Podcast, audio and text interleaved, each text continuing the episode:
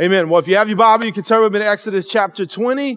Uh, we are going to continue in our series called The Top 10. Uh, today, uh, we got some special guests with us. Eric and Annabelle Trues here. And, uh, say, hey, why don't you tell them hi? And we were just talking about, you know, um, obviously the last college football playoff, uh, rankings, uh, come out today. And so I mentioned that in week one. I'm calling it the top 10. It's a series on the 10 commandments. Those rankings been changing every week, right? Week by week, teams lose, other teams win and they move, but God's top 10 never changes, right? The Ten Commandments never changed. They were given uh, through Moses, and so we've been going through those. So in, in week one, uh, I, I, showed you the purpose of the Ten Commandments. I used the illustration of a mirror. I had a mirror up here, and I wiped some of my wife's uh, makeup on, I guess the base, whatever it's called, on my face, made it look dirty. And I showed you how you know the the mirror revealed I had something on my face, but when I tried to wipe it off with the mirror, it didn't work. Right? Because the purpose of the mirror is to show me my face was dirty, but couldn't clean it. So then I got a wipe and I cleaned off my face and the illustration is that the Ten Commandments, the law shows us our sin, but can't free us from our sin. Only the blood of Jesus can do that. Only Christ in his blood can wash us clean and wipe us clean, right? And so I want to encourage you, you know, uh, uh, if you haven't saw the first one or last week's to go catch up and, uh, on our website podcast. So we looked at the foundation, the purpose of the Ten Commandments, and then we're doing two a week. So I talked about the first commandment, which is you must not have any other God but me. The Lord said, and I showed you how this tells us this is us we must prioritize our love for the Lord, right? I showed you how every time Israel uh, went into idolatry or, or put other gods before him, he considered it adultery or even prostitution because that's the kind of intimate relationship he desires with us. And in the second commandment, which is very close cousin, goes into the second one is you must not have an idol of any kind or bow down and worship it. So again, today, you know, those of us in this church probably don't have anything you build or made that you actually a statue or anything you bow down to. But I showed you how there's a lot of things in life we can make idols. We can make our work idol. We can make sports idols, a hobby. We can make uh, uh, even relationships, money, whatever can become an idol. We can literally maybe not bow down in worship, but we give our time, attention, and energy, even sacrifice to something, a sacrifice of, of those things to, to actually uh, before the Lord. So we don't want to have any idols in our lives. And then last week, Pastor Kelly preached on the third and fourth commandment. Come on, how many of y'all was here? I heard he did a great job. And so I heard it was a great word. Uh, I mean, I didn't listen to it yet, but I read the outline. And so Pastor Kelly preached on the third and fourth commandment. The third commandment states you must not misuse the name of the Lord our God. He explained that we shouldn't use God's name uh, uh, pointlessly or profanely. We shouldn't attach God's name to something that's false. We shouldn't uh, claim the gospel if we're not living it out. And that the best, God's best name is fulfilled in the person of Jesus. Amen. And in the fourth commandment says to remember to observe the Sabbath day by keeping it holy. So Pastor Kelly, Pastor Kelly gave the background of the Sabbath, looked at Jesus in the Sabbath. He asked the question, is the Sabbath still for today? And then he gave the life application of the Sabbath for us today. So again, if you missed any of those last week or the first week, encourage you to go catch up Facebook website, a podcast, any one of those, YouTube, Vimeo, all those platforms, and uh, catch up with us. So today we're going to look at uh, the commandments, the fifth and the sixth commandments. So we're beginning in Exodus chapter 20. Verse 12, we see the Ten Commandments in Exodus and also in Deuteronomy. It says this, honor your father and mother, then you will live a long, full life in the land the Lord your God is giving you. Let's pray. Father, we thank you for your time in the Word. Thank you. Your Word is still awesome, living, true, powerful, and sharper any two-edged sword. Lord, I pray Lord, that you would speak to us today. Help us to apply, Lord God, your biblical principles to our lives by the power of the Holy Spirit. Lord, I pray you help me as I preach your word today. In Jesus' name, amen. So he says here, honor your father and mother. The Hebrew word for honor here is kabod, and it means heavy or weighty. In the context of this verse, kabod, it means a price, uh, to price highly, care for, show respect for, and obey. The Jews were taught not only to honor their parents, but also to respect the aged and care for senior citizens. So I don't know if you knew that, but that command, yes, is directly to our parents, but it actually implied, and the Jewish people knew, it implied even beyond our parents to honor the aged and the senior citizens. You can find references to that in both uh, Exodus, Leviticus, Deuteronomy, and Proverbs. See, to honor your father and mother is to recognize that you are not self-sufficient or self-existent, right? Amen. A Stark didn't come drop us off on our, on the steps of our house, right? God used two people to bring us into this world. And so that's actually an important step on the road to humility. When you start thinking like, man, you know what? I didn't get here on my own, right? See, arrogance may produce notoriety, but humility and gratitude towards our parents are actually the foundation of a long, full life, as we see in the scripture, and we'll talk about more here in a few minutes. So both Jesus and the apostle Paul reference this commandment on honoring your father and mother. So let's look at what Jesus said first about this commandment. Matthew 15, 1 and 6. Some Pharisees and teachers of religious law now arrived from Jerusalem to see Jesus. Why do your disciples disobey our age old tradition? So they're trying to correct him or teach him or rebuke him. They demanded. They ignore our tradition of ceremonial hand washing before they eat. Jesus replied, and why do you, by your tradition, violate the direct commands of God? So Jesus answered their question with a question. He says this, for instance, God says, honor your father and mother, and anyone who speaks disrespectfully of father and mother must be put to death. Further on in the law, it says that. But if you say it is all right for people to say to their parents, sorry, I can't help you.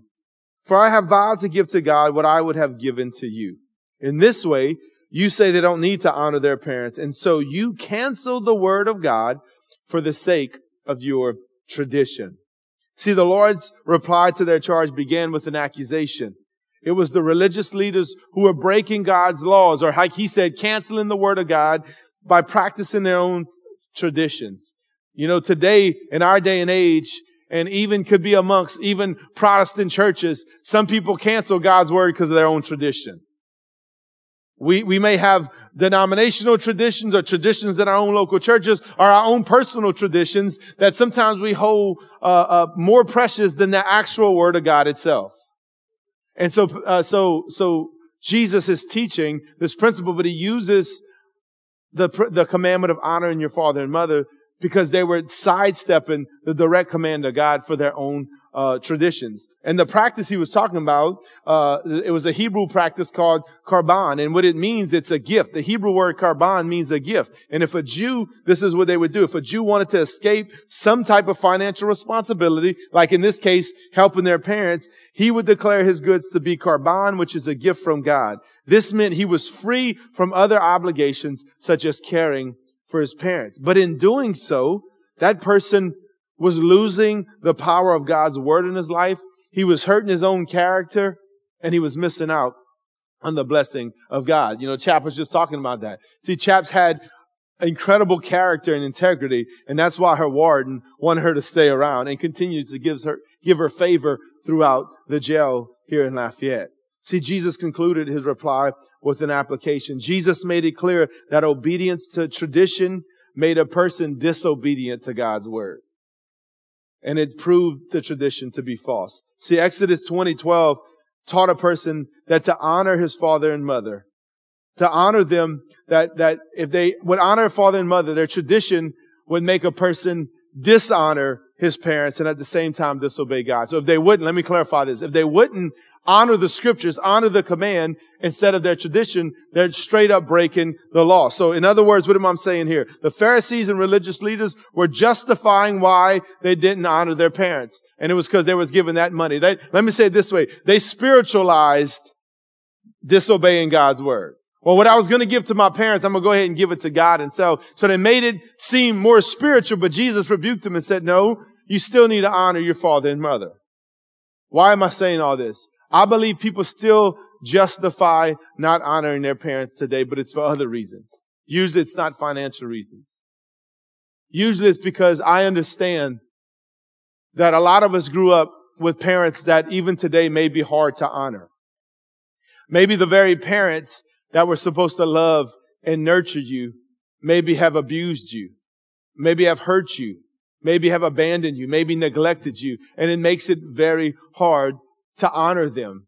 And maybe there's the justification there. How can I honor someone who is so dishonorable, right? Let me ask you this question. Do you think God knew that our parents would be imperfect and even sometimes terrible parents when he wrote this commandment? You think he knew that? He absolutely did. Obviously, God is outside of time and space, right? We see it like they say a parade, one float at a time. God sees the whole parade. He created the parade, right? So he knew that we would be dealing with imperfect and even sometimes very hurtful and, and, and terrible parents, but yet he still has called us to honor them. You know, I didn't say this in the first service, but actually we had some great ministry time at the first service. And I want to say this. The thing about honor, especially when it comes to our parents, it's about honoring the position.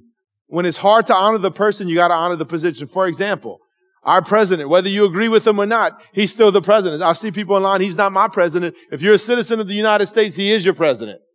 And you honor the office even if it's hard to honor the person. Same thing with the office of a pastor. Pastor Todd said, I know when I took over this church, there's a certain anointing that came on my life, not because of anything I did, but because I signed up or I, I, I agreed to the office of the pastor.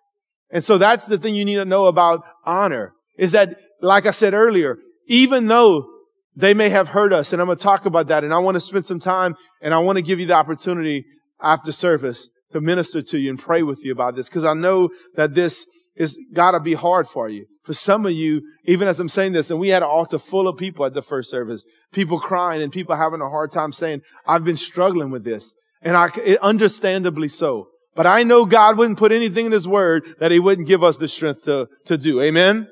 He didn't put any concessions when He said, honor your father and mother. Now listen, this doesn't mean that you, you, you, if they've hurt you, if they've abused you, if they neglected or abandoned you, that you just act like nothing happened, that you spend time with them, uh, all of that kind of stuff. But you still honor them. I'll give you an example. One of the young men that, that came up to the altar at the first service, I was right over here praying with him and that he was struggling. I knew his story before. And, and he said, man, I don't know how. I don't know, I don't know how to honor my mom. It was his mom he was specifically dealing with. I don't know how to honor her. And I said, well, let me ask you a question. And I said, look, and I don't have all the answers, but I know it's in God's word and he'll help you. We're going to pray. I said, do you talk negative about your mom? And his wife's behind him, like shaking her head, you know. And, uh, and, and, I, and he said, yeah, I do. And I said, you know, man, it may just start with stop talking negative about her and start praying for her. Maybe that's the one or two things you can do to honor her. It may not be that you even call her or talk to her, but listen, if you're talking negative to her, you're not honoring her. If you stop talking negative, right? Just that, just stopping the, the negativity or the, or, or, or the, the payback and start praying that God would touch your life. That's a way that you can honor her. So that may be for you in here this morning. It may be just that. Maybe there's so been so much pain and neglect and disappointment. And maybe it's ongoing. It's still going on. I mean, I know, I know a few stories in the church right now that even as adults, there's some hard things going on with their parents. But we don't have to, even so someone hurts you, don't mean you have to return and hurt them back, right? Don't overcome evil with evil, the Bible says, but overcome evil with good, right? And so that can be the way you begin to honor your parents, even if it's not in a full on relationship with them, right? Again, God put it there. He knew we'd be dealing with this stuff, but yet He still commands and calls us to honor our parents. And I love this, which moving on to the apostle Paul, because some people like to pull the card, but that was Old Testament, brother. We're not under the law anymore. Well, Jesus addressed it and even the apostle Paul, they both reiterated this commandment. That's the word I was looking for earlier and I couldn't find it, Pastor Kelly, in the first service. So now let's look at what the apostle Paul said about this commandment. Ephesians 6, 1 and 2. He combines obedience for little children or for children and, and honor. Ephesians 6, 1, children obey your parents because you belong to the Lord for this is the right thing to do. Now here's the commandment. Honor your father and mother. Watch this. I love this. This is the first commandment with a promise. If you honor your father and mother, things will go well for you and you will live a long life on the earth in this verses of scripture and right here, the apostle Paul gives us four reasons why we should obey our parents as children. Children, if you're still living with your parents and if, as, as us as we get older to honor them. Four reasons. First, he says, cause you belong to the Lord, right?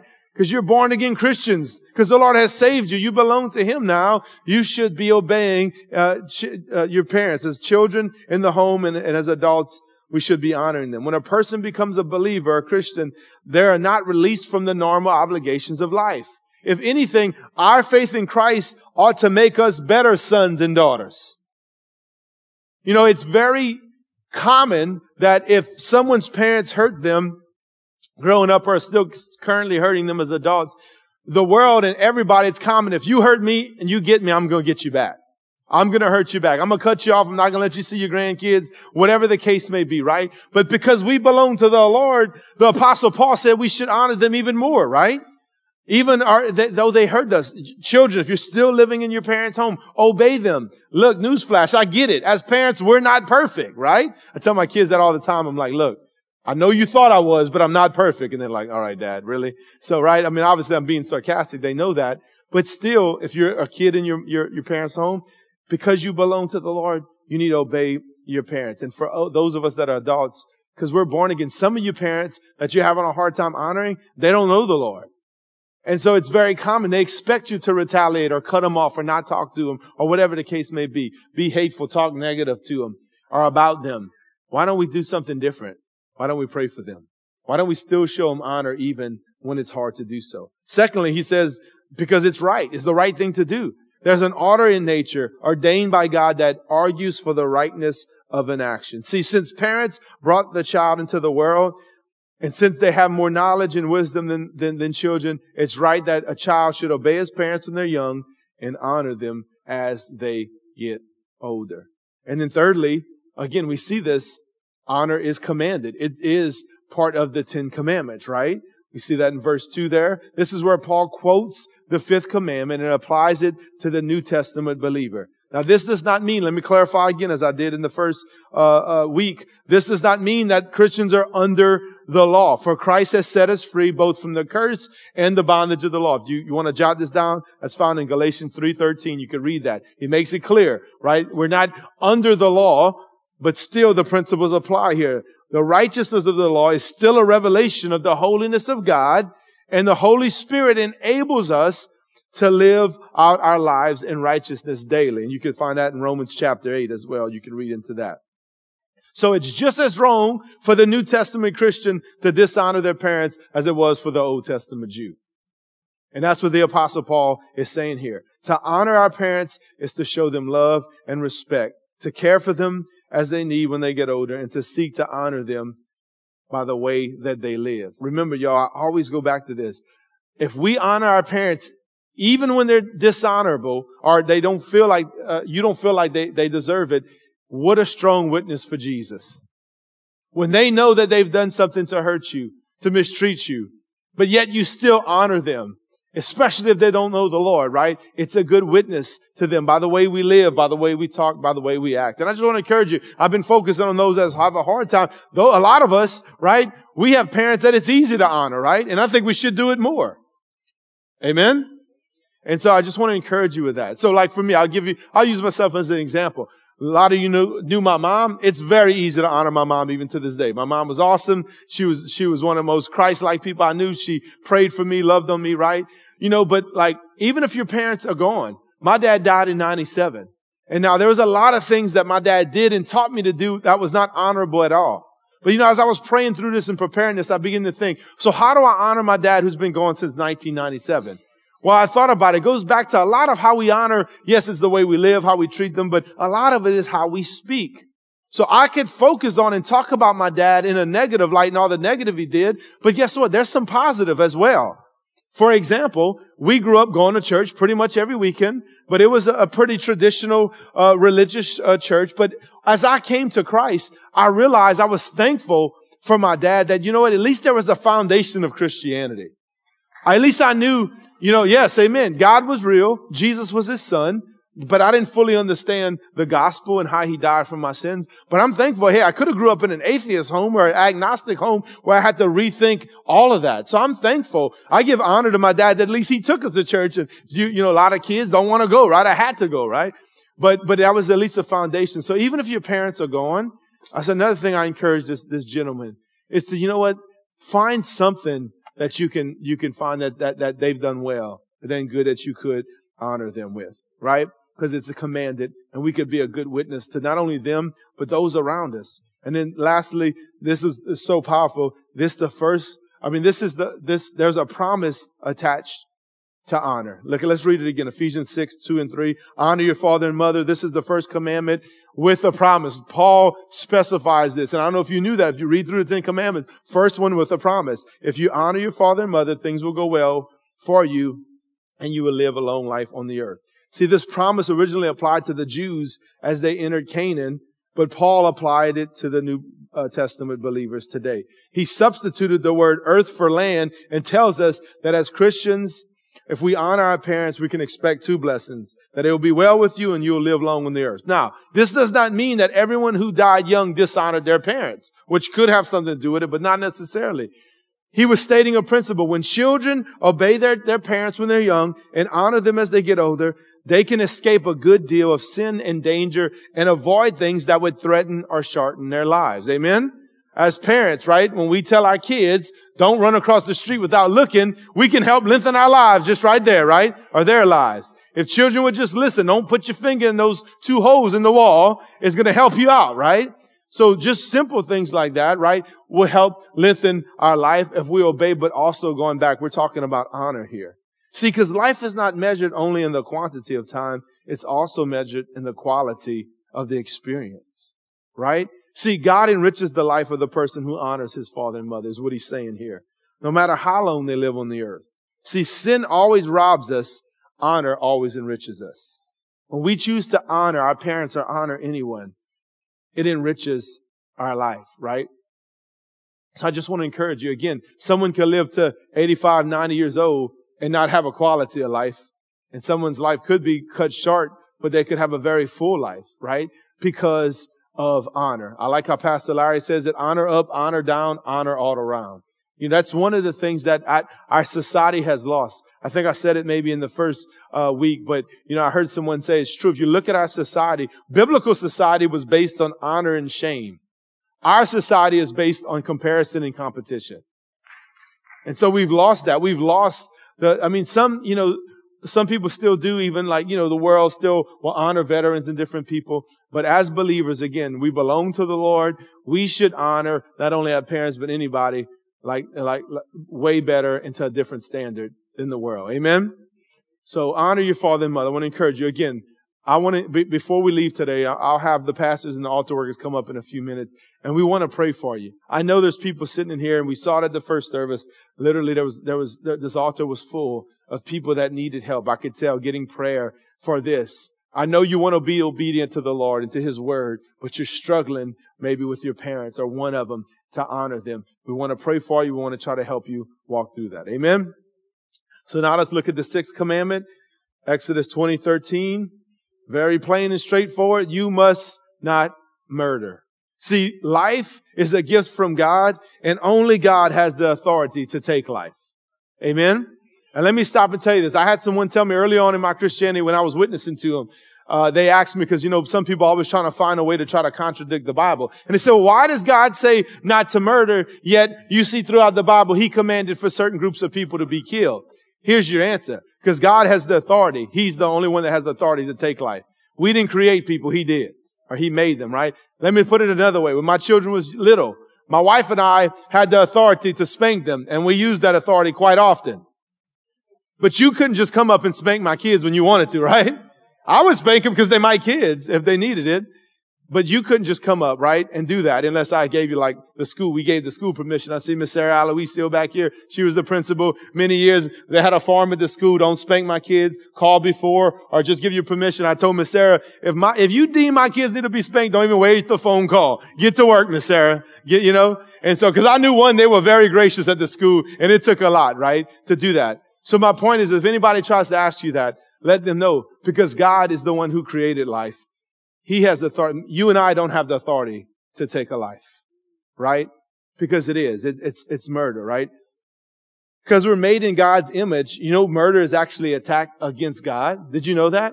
Look at Genesis 9, 6. It's found in the book before the commandments. If anyone takes a human life, that person's life will also be taken by human hands, for God made human beings in his own image. You see that? So the, the whole root of why uh, part of it is we don't have the authority. The other thing is it's an attack on God because we're made in His image, right? And that's, that's the whole uh, gist of it here. The Jews were allowed to defend themselves. You find that Exodus 22, 2. And the law made concessions for accidental death, but murder was a capital offense. And we said that even today, right? There's still laws on defending yourself. People accidentally kill people in a car accident or whatever. But he's talking about murder here. Now, few translations, older translations, if you like a, a King James version, says thou shalt not kill. But actually, uh, murder is the correct rendering of the Hebrew word here. It's not just kill. That's another thing. People say, well, if God says you must not kill, then you, you know, why, why did he allow wars and all this kind of stuff? But it's not the word just kill. It's murder. It's premeditated murder that he's talking about here. This is the issue and this is the command. And this is where Jesus said in Matthew chapter 5 actually begins with anger.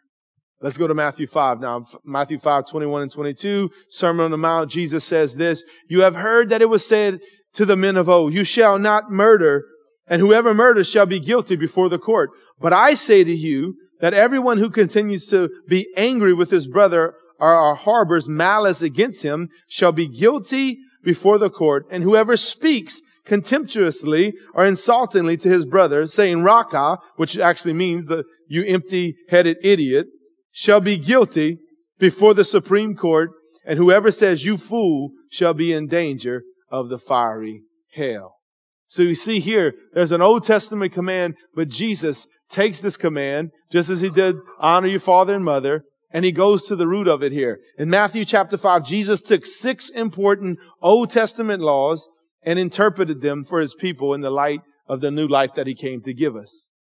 But he made a fundamental change without altering God's standard. Remember, Christ didn't come to abolish the law. He said he came to fulfill the law, right?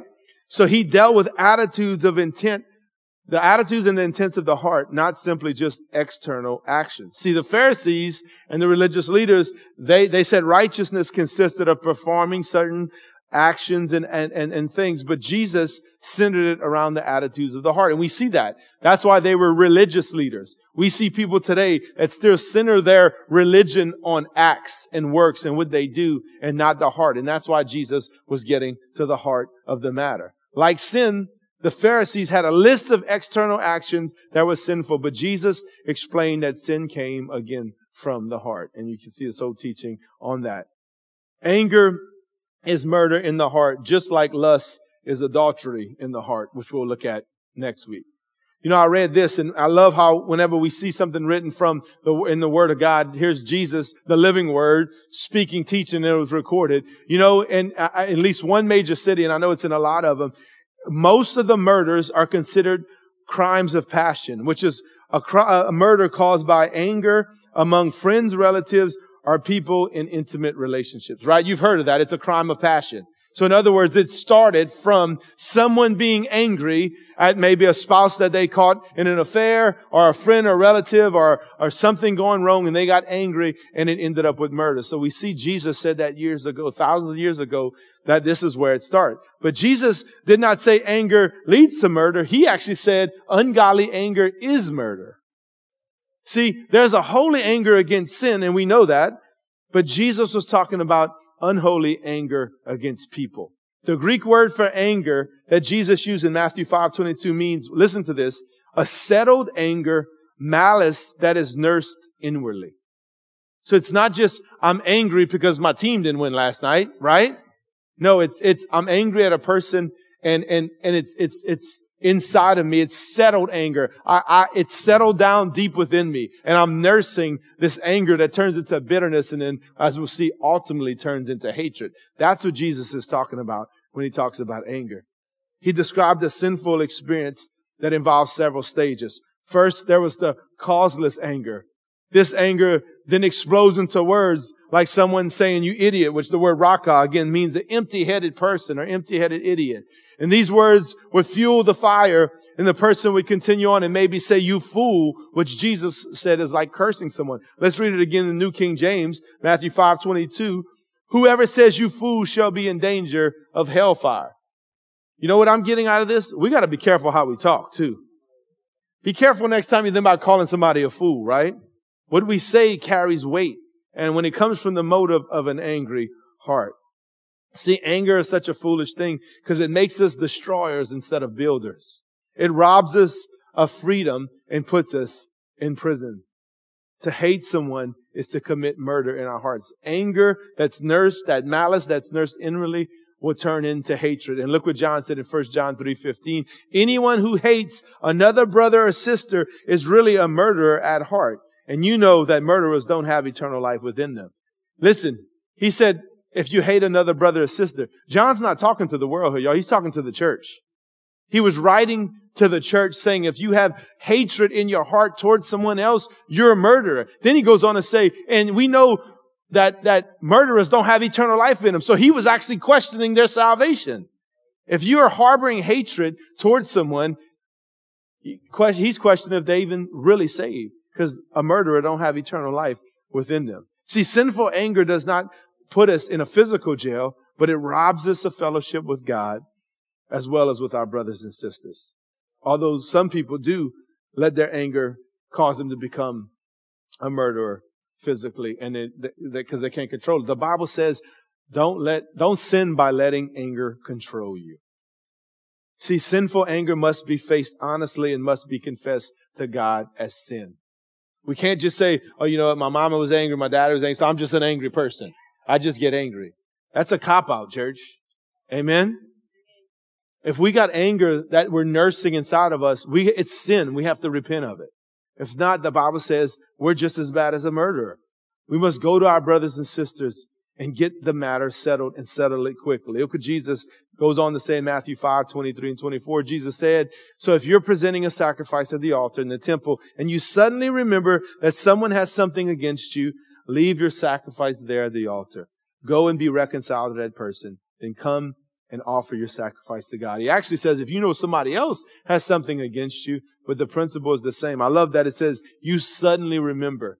If you suddenly remember, you got to deal with it suddenly. Don't wait. Don't put it off any longer. The second part of why I'm going to open up the altar today and encourage you to come get prayer, because you may need to release some anger, bitterness, and maybe even hatred in your heart towards someone. And you know what? I just realized as I was praying for that gentleman earlier that these two are closely connected. Some of you may have anger and hatred towards your parents because of what they've done to you. Maybe not only you're not honoring them like you should, but you actually have hatred toward them. Or you have anger that you've been nursing towards them and you need to release it today. Amen? You need to be set free from that today. The longer you wait, the worse the bondage will become. You may not be in a physical prison, but you put yourself in a terrible personal prison if you refuse to be reconciled. It has been said that the person who refuses to forgive his brother destroys the very bridge over which he himself must walk. Amen. So we need to release, we need to forgive, and we need to be reconciled. So as I close today, let's do a little bit of inventory. Are you honoring your father and your mother? Are you, are you, by the way you, you, you speak about them or to them, how you treat them, how you live your life towards them, are you honoring them? Even if you're like me and both your parents are gone, I believe you can still honor them by the way you talk about them to others. And do you have sinful anger, even hate in your heart towards someone? Maybe it's your parents, maybe it's a, a brother or sister in the church, maybe it's a loved one, it's a friend, it's a coworker. We need to release these today. And again, in a few minutes as we wrap up, I'm going to give you a chance. Please come down to the altar. Let us stand with you. The pastors will be up here. The altar team's going to be here. Altar ministry team. And we want to pray with you. Amen. We see both Jesus and the apostle Paul in dealing with these. These are not just Old Testament, you know, uh, commandments under the law. Again, we're free from the law, but they're applied even in the New Testament church. And again, God has the best for us, church, right? These things, if we don't do them, will keep us in bondage. I don't know about you. That first commandment with a promise to live a full life, a long, full life on earth, I'm signing up for that. What about you, right? I don't want anything. There's enough things in this world that can cut our life short. I don't want to self-sabotage myself and add another one to the list. Are you with me? Amen.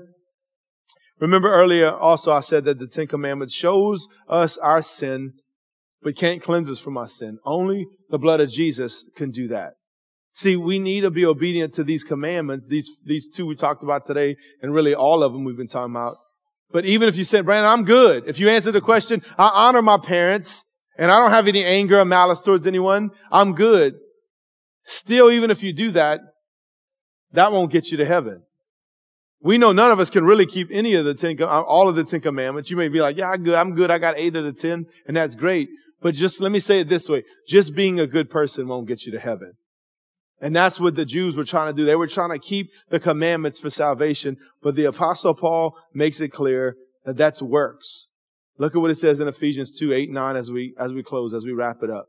For it is by grace, and I love how the Amplified breaks it down. What is grace? God's remarkable compassion and favor drawing you to Christ, that you have been saved. What does it mean to be saved? Actually delivered from judgment and given eternal life through faith. So it is by grace, through faith, that you've been saved, not by works, right? And this salvation is not of yourself, not through your own effort, but it is undeserved, a gracious gift of God, not as a result of your works, which works, your attempts to keep the law, so that no one will be able to boast or take credit in any way for this salvation. Amen. I love how the Amplified breaks it down. Even though we're doing these things as great, we need to, right? Still, we can't, this is not going to get us to heaven. You may be in here today and say, well, you know what, Brandon, uh, you know, I, I, I thought that's how, that's how you went about it. I, I talked to someone recently that said, man, I was a Christian for a long time. I thought I was just going to slip into heaven. Some people may slip into heaven, but some people are going to bust hell wide open. So we need to make sure that we are right with God. The Bible says we must repent of our sin and turn to the Lord. You know, I think about Lee, uh, you know, Lee Araby, his sister died last night and they're going to be making arrangements tomorrow. What if they were making your funeral arrangements tomorrow? Where would you be right now in eternity? We're all going to spend eternity somewhere, but it makes it clear we'll either have eternal life or we'll face judgment and have an eternal death and spend eternity in hell. Would you bow your head with me and close your eyes? Just out of respect for others and reverence for the Lord.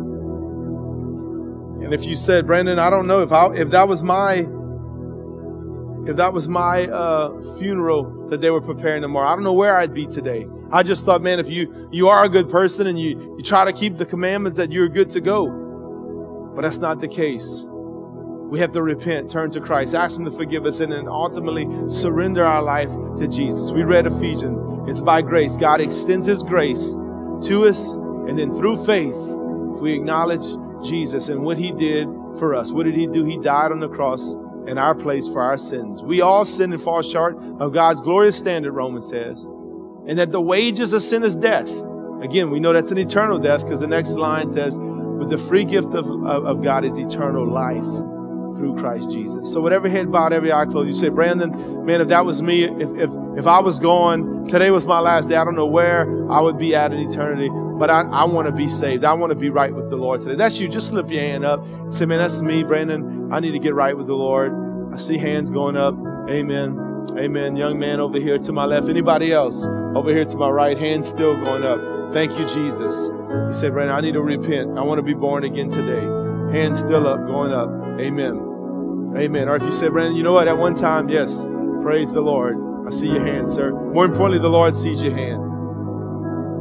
You say, Brandon, I was once walking with the Lord, but you know what? I, I, have I've actually slipped away and I, I took the wrong path and, and I went down willingly and I need to come back to the Lord and resurrender my life. That's you. I want you to slip up your hand and say, that's me. Okay, more hands going up. Amen. I want all of you that raised your hand. Amen. Young people's hands going up.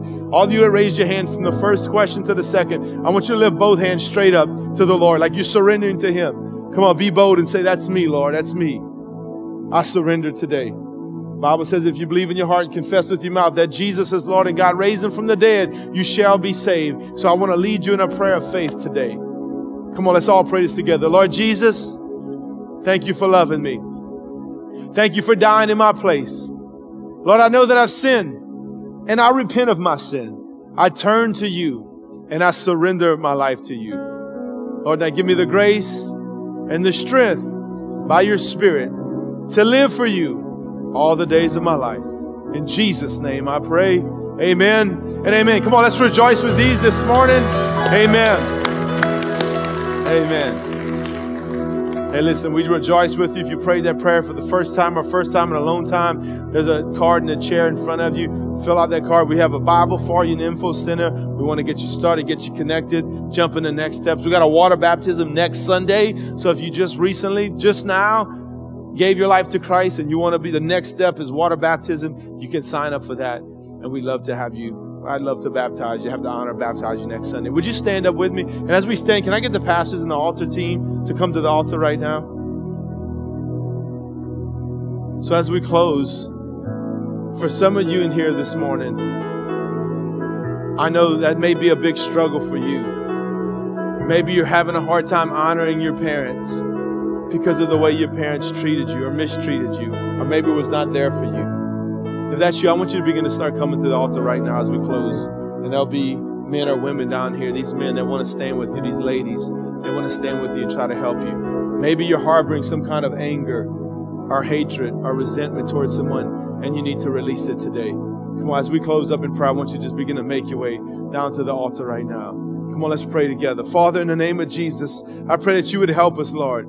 I pray that you give us the, the, the, grace that we need, Lord God, the supernatural grace and the strength that we need, uh, Lord God, to honor our parents, to honor our father and mother, Lord God. Even, Lord God, when they've done uh, t- uh, hard things, terrible things to us, or was never there for us, Lord, I pray still help us to be able, uh, Lord God, to be obedient to your word. Now, Father, we pray if there's any resentment or anger, Lord, uh, malice that we're nursing inwardly, as your word says, that right now we will release that to you, Father we would release it to you once and for all, that we would not be held prisoner uh, by uh, what we're doing, that we, Lord, we want to live a long, full life on the earth. So I pray those that come up to the altar right now, those that are up here, and those that will be coming. I pray pour out your spirit and your anointing upon them. I pray to heal the brokenhearted for those that are hurting and those, like God, that need you and your help to do what you call us to do. Lord, we know that you never tell us to do anything that you wouldn't help us to do. So I thank you for these that are up here right now and these that are out there.